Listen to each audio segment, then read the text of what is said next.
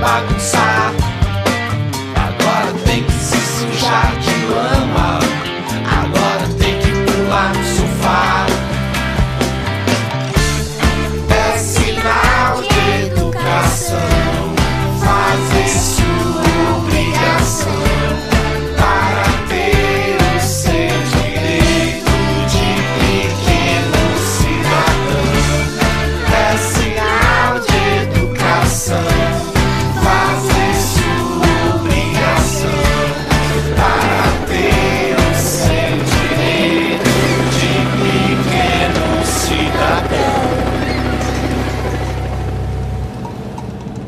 Bom dia, boa tarde, boa noite, estudante de Sociologia. Quem vos fala é o professor Neto, um cidadão que já recebeu todas as mesmas ordens que vocês, pequenos cidadãos, e vamos começar mais um Sociologia Cast. Quem nunca ficou de saco cheio com tanta ordem? Às vezes, parece que tem mais gente falando o que devemos fazer do que nos ajudando a fazer as coisas que exigem que façamos. Será que todos estão nessa condição? Será que a vida em sociedade é isso e nada mais? Para nos ajudar com essas questões, convido Emily Durkheim a participar do nosso humilde podcast. Obviamente que ele estará aqui com a sua teoria, afinal, Durkheim já faleceu faz um tempinho.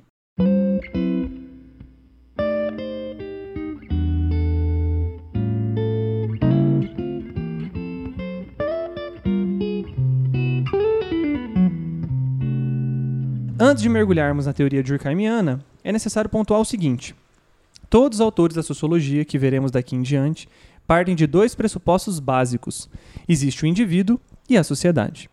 Para alguns autores, essas duas dimensões são semelhantes. Para outros, há um predomínio da dimensão individual sobre a social e outros que consideram a sociedade mais forte e maior que o indivíduo. Daqui para frente, é importante vocês lembrarem deste detalhe essencial da sociologia. Sem mais delongas, partiu Durkheim. Emile Durkheim, que nasceu em 1858 e faleceu em 1917, foi o primeiro professor de sociologia. Francês, viveu em um momento no qual existiam vários outros intelectuais que estavam escrevendo e pensando sociologicamente. Dentre eles, Georges Simmel, Gabriel Tarde, Ferdinand Tunis. Porém, ele saiu vitorioso dessa batalha de gigantes. Durkheim, como foi o primeiro professor e um dos primeiros intelectuais chamados de sociólogos, tinha a pretensão de construir essa nova ciência que surgia. Para isso, seus escritos são para definir o objeto e o método da sociologia.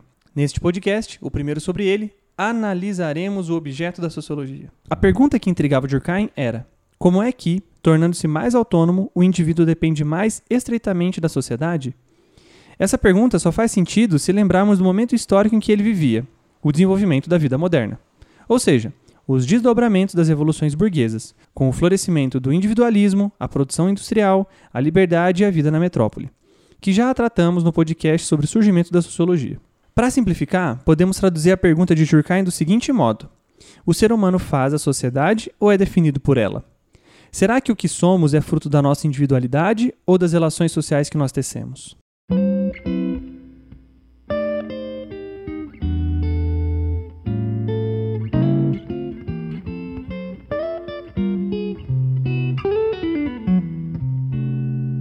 Para responder essa pergunta, Durkheim evidencia duas realidades distintas que existem em todos os seres humanos, e essas realidades estão em constante conflito.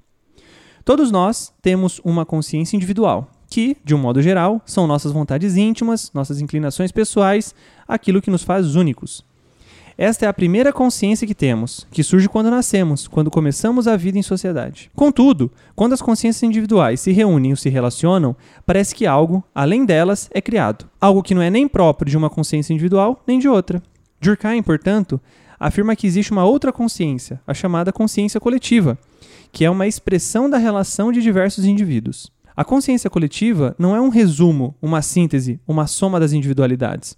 Pelo contrário, é uma coisa nova, com características inéditas, com expressões até diversas das individuais. Dito de outro modo, existe o ser social, que é o indivíduo tomado em sua singularidade, e o ser social, compreendido como expressão de uma certa organização de indivíduos. Esses dois seres ocupam a vida de cada um de nós. É como se existissem dois anjinhos, um de cada lado da nossa cabeça, cada um dizendo o que devemos fazer. A música do começo do podcast evidencia isso. A voz que manda eu fazer coisas seria o ser social. E, quem sabe, existirá uma outra, a voz do ser individual, que recusa ou quer fazer outras coisas. Durkheim avança nessa ideia dizendo que a consciência coletiva ou o ser social se apresenta para nós com a cara dos fatos sociais.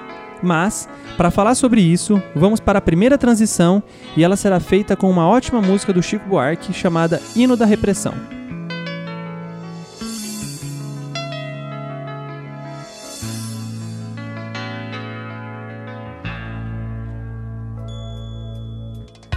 Se atiras mendigos no imundo xadrez, com teus inimigos e amigos, talvez. A lei tem motivos para te confinar nas grades do teu próprio lar. Se no teu distrito tem farta sessão de afogamento, chicote, garrote, punção. A lei tem caprichos, o que hoje é banal, um dia vai dar no jornal. Se manchas as praças com teus esquadrões, sangrando ativistas, cambistas, turistas, peões. A lei abre os olhos, a lei tem pudor e espeta o seu próprio inspetor. E se definitivamente a sociedade só te tem desprezo e horror, e mesmo nas galeras és nocivo, és um estorvo, és um tumor. Que Deus te proteja, és preso comum na cela faltar desse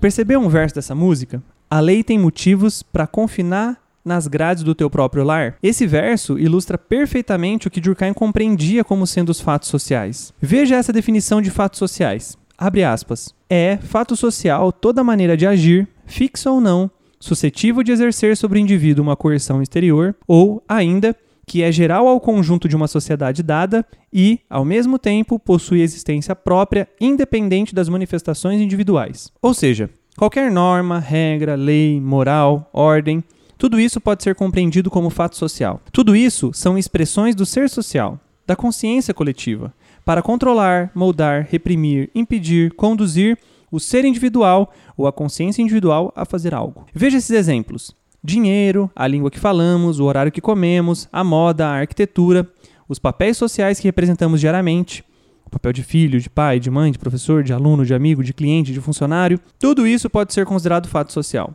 Por quê? Porque todos esses exemplos possuem as três características básicas dos fatos sociais. Geral, todos de um certo grupo estão submetidos a esse fato social. Exterior, a existência do fato social independe de um indivíduo, afinal, tal fato social existe antes e depois desse indivíduo. Coercitivo, todo fato social é imposto ao indivíduo a ponto de que, se ele se recusa a fazê-lo, sofrerá uma punição.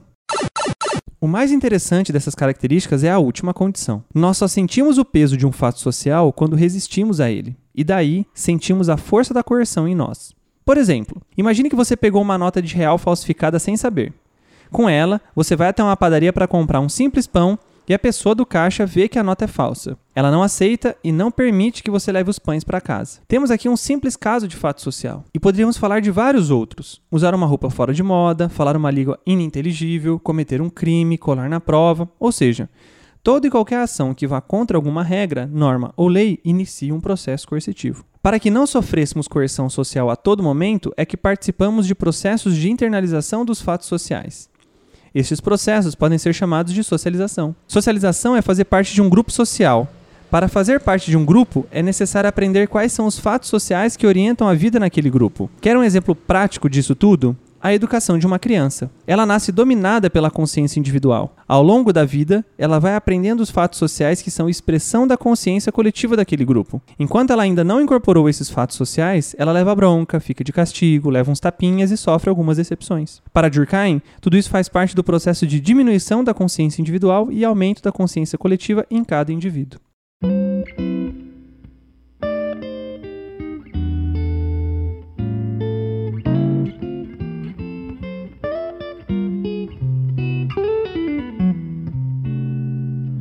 Recapitulando, Durkheim tenta compreender se a sociedade faz o indivíduo ou o indivíduo faz a sociedade. Chega na conclusão de que o ser individual é moldado pelo ser social através dos fatos sociais, que são gerais, exteriores e coercitivos. E é na coerção social que reside o indicador mais aparente dos fatos sociais. Afinal, quem não foi socializado em certa sociedade sofrerá mais punições para alcançar o ser social desejado pelo grupo. Para finalizar o programa, escolhi uma música do Gabriel Pensador. Nessa canção, ele comenta sobre a escola. Veja se você consegue perceber elementos dos fatos sociais, a ideia de ser social e ser individual nela. Garanto para você que será uma experiência divertida. Bom, até o próximo programa e tchau!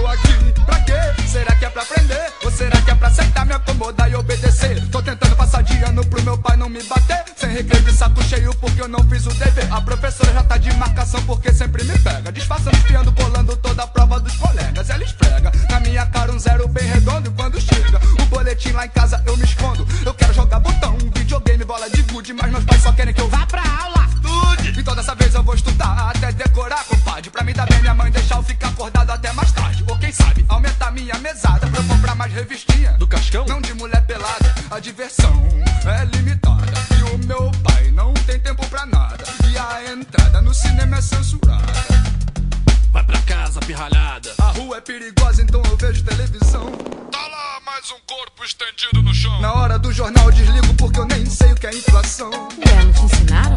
Não, a maioria das matérias que eles dão eu acho inútil, em vão. Pouco interessantes, eu fico puto. Cansado de estudar, de madrugar, que sacrilégio. Vai pro colégio. Então eu fui relendo tudo até a prova começar.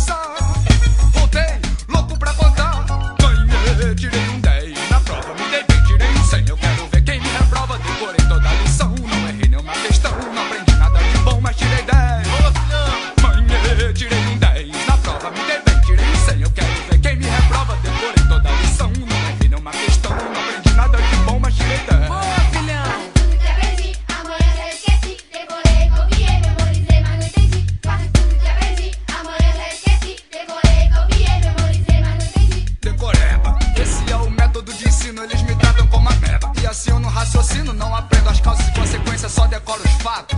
Desse jeito até a história fica chato, mas os velhos me disseram que o porquê é o segredo. Então, quando eu não entendo nada, eu levanto o dedo, porque eu quero usar a mente pra ficar inteligente. Eu sei que ainda não sou gente grande, mas eu já sou gente. E sei que o estudo é uma coisa boa. O problema é que sem motivação a gente enjoa o sistema. Bota um monte de abobrinha no programa, mas pra aprender é a ser um ignorante